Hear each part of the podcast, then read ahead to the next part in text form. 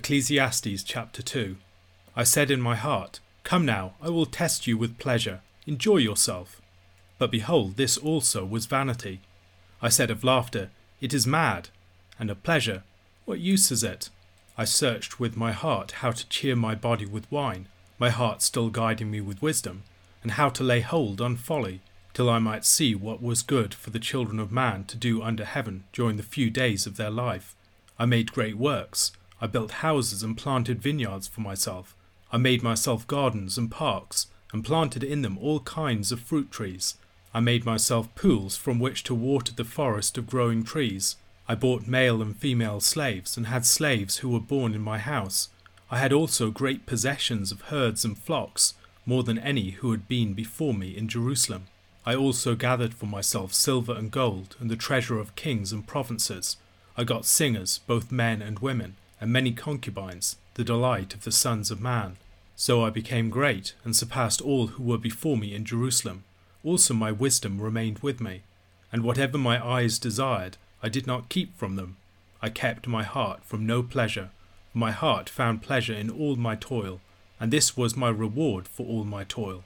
Then I considered all that my hands had done, and the toil I had expended in doing it, and behold, all was vanity, and a striving after wind, and there was nothing to be gained under the sun.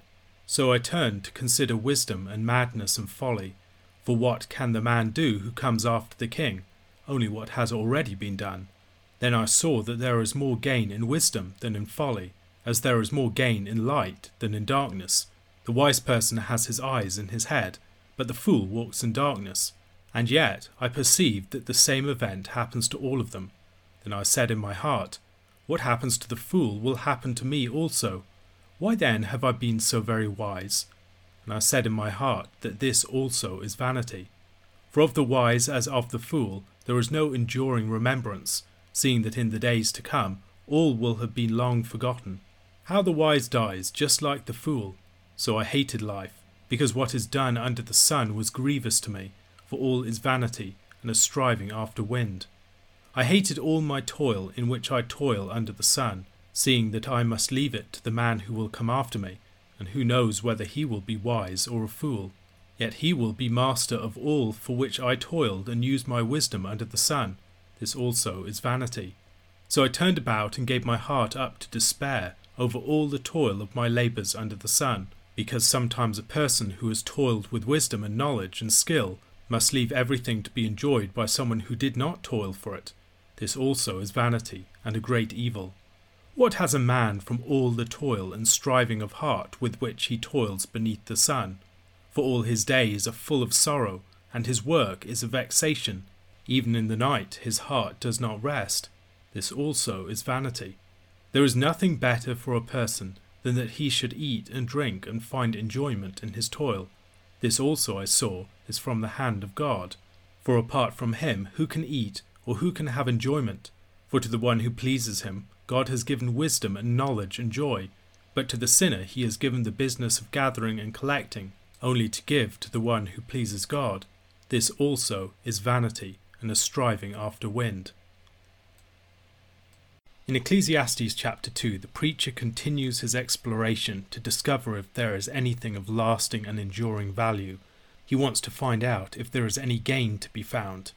Daniel Fredericks argues that verses 1 to 3 need to be associated more with the preceding chapter than with that which follows.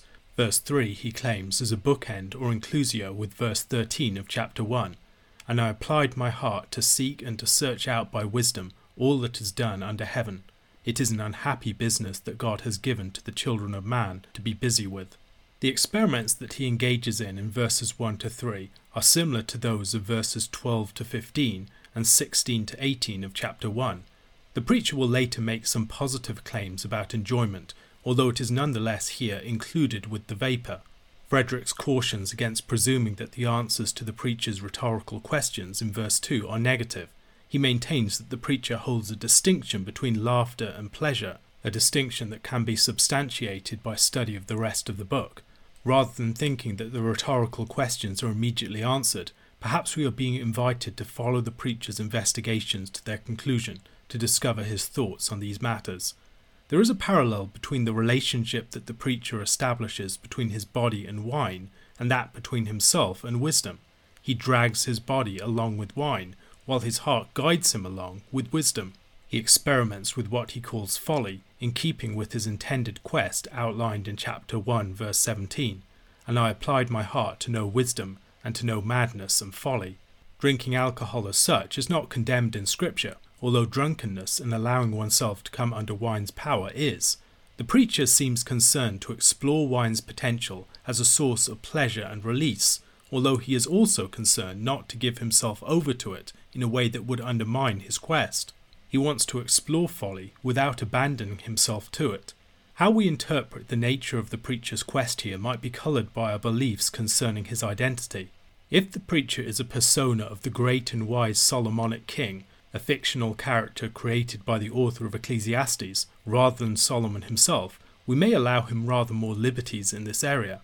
However, we should also consider the fact that the historical Solomon did take a path of folly himself, so we need not presume that his exploration of wine was a particularly sober one, even if it was part of a mindful investigation. Furthermore, folly need not be read in a stronger sense. Drinking wine allows even the wise man temporarily to experience the folly of light intoxication without surrendering his wisdom to do so. The folly of wine might be akin to the laughter of verse 2. Those who surrender themselves to wine and laughter are fools. However, moderated by wisdom, Wine and laughter need not be foolish at all. They provide a measure of relaxation and release which may, in their own ways, serve the wise person, who might otherwise be too weighed down in his toil to be able to establish any distance from it. Wine and laughter can be the servants of rest. Verses 4 to 9 describe the preacher's kingly activity of creating a world of delights. Many commentators, rightly I believe, see parallels with the Lord's activity of planting Eden in Genesis chapter 2 here, although Katharine Dell expresses reservations, suggesting that what intertextual connections there are have been greatly overstated.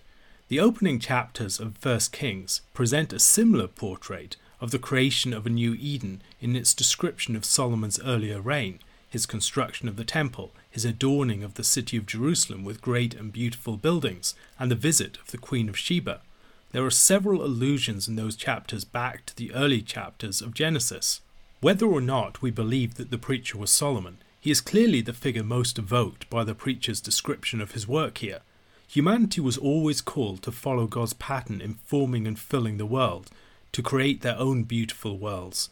The preacher, as the king in Jerusalem, makes the city a sort of great garden city, filled with beauty, riches, pleasure, and delight, the point of this exercise was not merely the pleasures to be enjoyed within the realm, but also the wise activity of forming the realm itself, an activity that, in many respects, follows the pattern of God's own activity. However, after creating this great and beautiful realm, and enjoying the satisfaction of creation and all of its sensual pleasures and delights, he returns to consider his labours in terms of the question of chapter 1, verse 3 What does man gain by all of the toil at which he toils under the sun. There are definitely benefits and advantages to his labour and its transitory rewards, but they are just that they're transitory. They do not represent the sort of lasting gain that he is seeking. They are good, but they are still vapour, destined to pass away without trace in their time. Compared to folly, wisdom is clearly to be preferred. Indeed, for the preacher, it is to folly as day is to night. There is considerably more gain to it. However, in the end, both the wise man and the fool will pass away, and their wisdom and folly with them. They will die, and ultimately be forgotten, as he argues in verse 16. The legacy of both will ultimately fail, be misused, be abandoned, or be forgotten. The meaning of the past is in many respects at the mercy of the future. Our labour and our sacrifices are of little worth if their benefits are despised and squandered by those who come after us our lives are retroactively robbed of meaning. This is why children dishonoring their parents and despising their sacrifices can be so painful. When we invest our lives in establishing a good legacy, we put the meaning of much of our lives at the mercy of our children and others who come after us, with no guarantees that they will respect and honour our labours and ensure that our sacrifices achieve their fruit. Solomon was tragically doomed to leave a vast and glorious kingdom to a proud son who would precipitate a catastrophic split and the loss of most of its riches. The preacher sums up the results of his investigation in verses 22 to 23. He experiences sorrow and vexation and lacks rest. Solomon's great works reached their zenith in 1 Kings, 500 years after the Exodus, when he completed the great temple and palace complex in Jerusalem. It would have seemed that, of all times when rest or Sabbath might have been achieved, it was in that time, a year of Jubilee times ten, However, restlessness was still the outcome. All is fleeting vapour, slipping through our fingers, beyond our attempts to grasp and control, to attain lasting substance, or to say at any point that we have truly arrived. Again, none of this means that wisdom, joy, and life's pleasures are worthless. They have their value. They are gifts to be received from God in our toil. They're signs of God's goodness. Indeed, there's nothing better than to enjoy these transitory things, even as we appreciate that they are nonetheless vapour. Every breath is a remarkable gift from God, even though little is more transitory than a breath. Wisdom is finding delight in the vapour without losing sight of its vaporous character. We discover God's goodness in the transitory but good joys of life. We also see his justice in the way that God elevates some and brings others low, in order to serve the righteous. This too is transitory, however, but it is good in its time. A question to consider how might this chapter be read against the backdrop of Genesis chapters 1 to 4? 1 John chapter 3 verse 11 to chapter 4 verse 6. For this is the message that you have heard from the beginning, that we should love one another. We should not be like Cain, who was of the evil one and murdered his brother. And why did he murder him? Because his own deeds were evil and his brother's righteous. Do not be surprised, brothers, that the world hates you. We know that we have passed out of death into life because we love the brothers. Whoever does not love abides in death. Everyone who hates his brother is a murderer, and you know that no murderer has eternal life abiding in him. By this we know love, that he laid down his life for us and we ought to lay down our lives for the brothers. But if anyone has this world's goods, and sees his brother in need, yet closes his heart against him, how does God's love abide in him? Little children, let us not love in word or talk, but in deed and in truth. By this we shall know that we are of the truth, and reassure our heart before him. For whenever our heart condemns us, God is greater than our heart, and he knows everything. Beloved, if our heart does not condemn us, we have confidence before God, and whatever we ask we receive from him, because we keep his commandments and do what pleases him. And this is his commandment, that we believe in the name of his Son Jesus Christ, and love one another, just as he has commanded us. Whoever keeps his commandments abides in God, and God in him. And by this we know that he abides in us, by the Spirit whom he has given us. Beloved, do not believe every spirit but test the spirits to see whether they are from God, for many false prophets have gone out into the world. By this you know the Spirit of God. Every spirit that confesses that Jesus has come in the flesh is from God, and every spirit that does not confess Jesus is not from God. This is the spirit of the Antichrist, which you heard was coming, and now is in the world already. Little children, you are from God and have overcome them, for he who is in you is greater than he who is in the world. They are from the world, therefore they speak from the world, and the world listens to them. We are from God. Whoever knows God listens to us. Whoever is not from God does not listen to us. By this we know the spirit of truth and the spirit of error. To this point in 1 John chapter 3, John has been characterizing the righteous, setting them over against those given to sin, rebelliousness, and those who belong to the devil. Now he continues, expressing the opposition between the righteous and the wicked in terms of the contrast between Cain and Abel. Verse 11 connects with what has gone beforehand, with its reference to lack of love for one's brother as a sign of being a child of the devil. Once again, as he has done at several points already in the epistle, he recalls the teaching of Christ concerning love for the brethren. In John chapter 13, verses 34 to 35, A new commandment I give to you, that you love one another just as I have loved you, you also are to love one another. By this all people will know that you are my disciples, if you have love for one another. And John 15, verse 12 This is my commandment, that you love one another as I have loved you. In the contrast between Cain and Abel that he proceeds to draw, John is continuing to draw upon the teaching of Jesus recorded in his Gospel. John chapter 8 verse 44 You are of your father the devil, and your will is to do your father's desires. He was a murderer from the beginning, and does not stand in the truth, because there is no truth in him. When he lies, he speaks out of his own character, for he is a liar, and the father of lies. The devil was a murderer from the beginning, and Cain was of him. The motivation for Cain's murder of Abel was the fundamental hostility between the righteous and the wicked. Cain's deeds were evil, and Abel's were righteous. Abel's sacrifice was accepted, while Cain's was rejected. Cain was angry to be rejected, seemingly regarding his sacrifice as a means of getting his way with God, rather than as a genuine offering. The wicked hate the righteous because the deeds of the righteous reveal the true character of their deeds and their character. The wicked don't merely kill the righteous because they are spurred by their own wickedness, but because they are implacably hostile to those who do good. By contrasting love for each other with murdering our brothers, we might perhaps think that John is grossly exaggerating for rhetorical impact. However, we should here recall Jesus' teaching in the Sermon on the Mount in Matthew chapter 5 verses 21 to 24. You have heard that it was said to those of old, You shall not murder, and whoever murders will be liable to judgment. But I say to you that everyone who is angry with his brother will be liable to judgment. Whoever insults his brother will be liable to the council, and whoever says, You fool, will be liable to the hell of fire. So if you are offering your gift at the altar, and there remember that your brother has something against you, leave your gift there before the altar and go. First be reconciled to your brother, and then come and offer your gift. Just as Jesus does in the Sermon on the Mount, John traces murder back to its roots in the heart, showing that it springs up from hatred towards one's brother.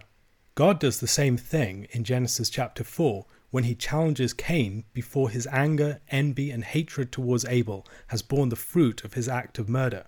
In verses 6 and 7 of that chapter, the Lord said to Cain, Why are you angry, and why has your face fallen? If you do well, will you not be accepted? And if you do not do well, sin is crouching at the door, its desire is contrary to you, but you must rule over it. Recognizing the deep hostility that the wicked feel towards the righteous, John's hearers should not be at all surprised that they are experiencing the hatred of the world. The example of Cain and Abel served to suggest that the enmity of the wicked towards the righteous has been there from the very beginning. This is not a new thing, and Christians should not be surprised to face it. When they experience it, they should know that they stand in the long history of enmity between the seed of the woman and the seed of the serpent. None of us start off in the realm of life. We must pass out of death into life. An assurance that this has occurred is experienced as we live and act in love towards the brothers. This love is the fruit of the transition, and it is also in this practice that we are assured that the transition has taken place the assurance is not necessarily known as we stand back and look at our works, but rather as we live in love towards God and our brothers. We can often think of assurance as if it were strong knowledge of an objective truth, rather than as knowledge of a relational reality, which is not caught in the objective subjective opposition that many approaches to assurance are.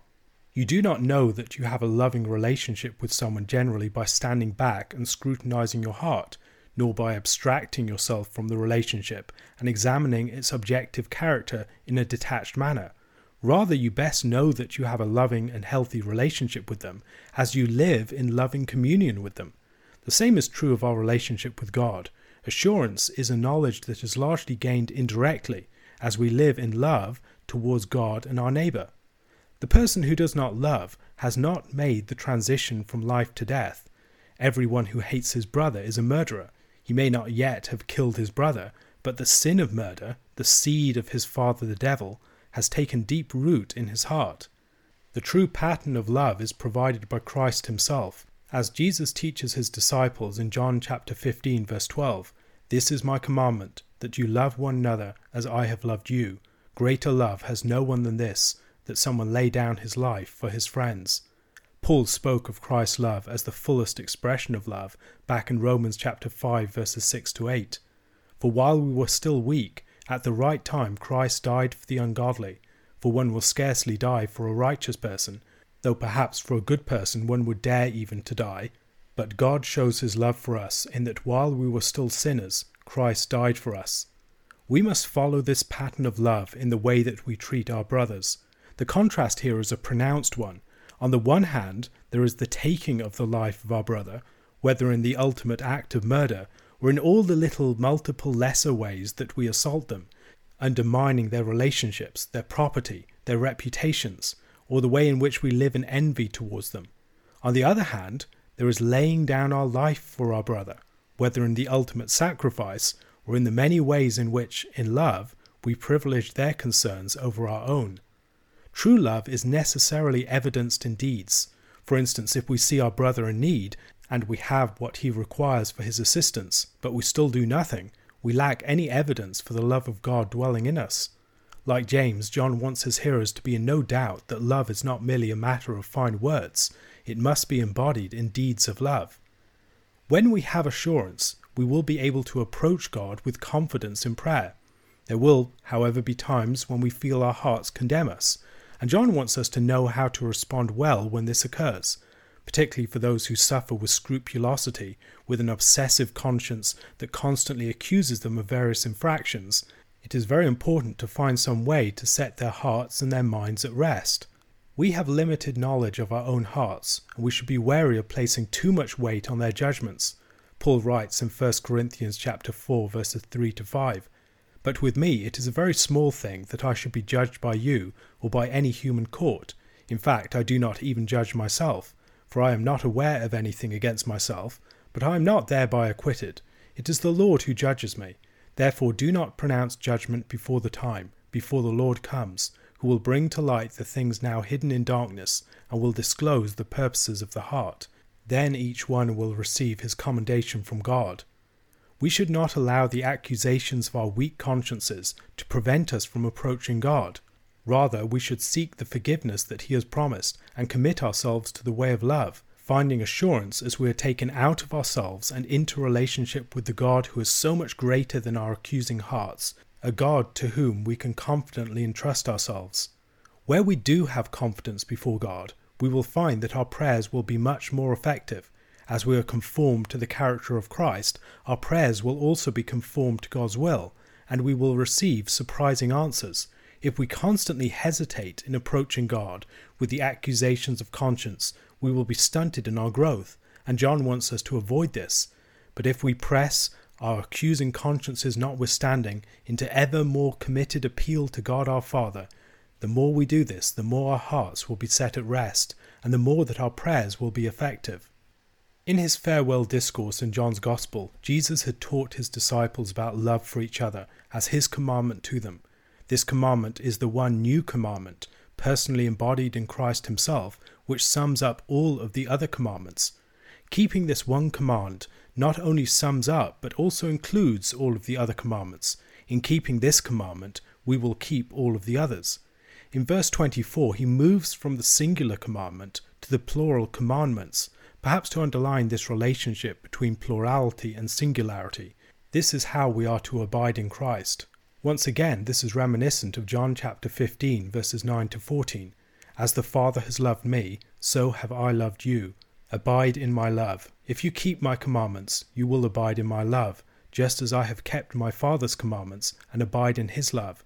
These things I have spoken to you, that my joy may be in you, and that your joy may be full.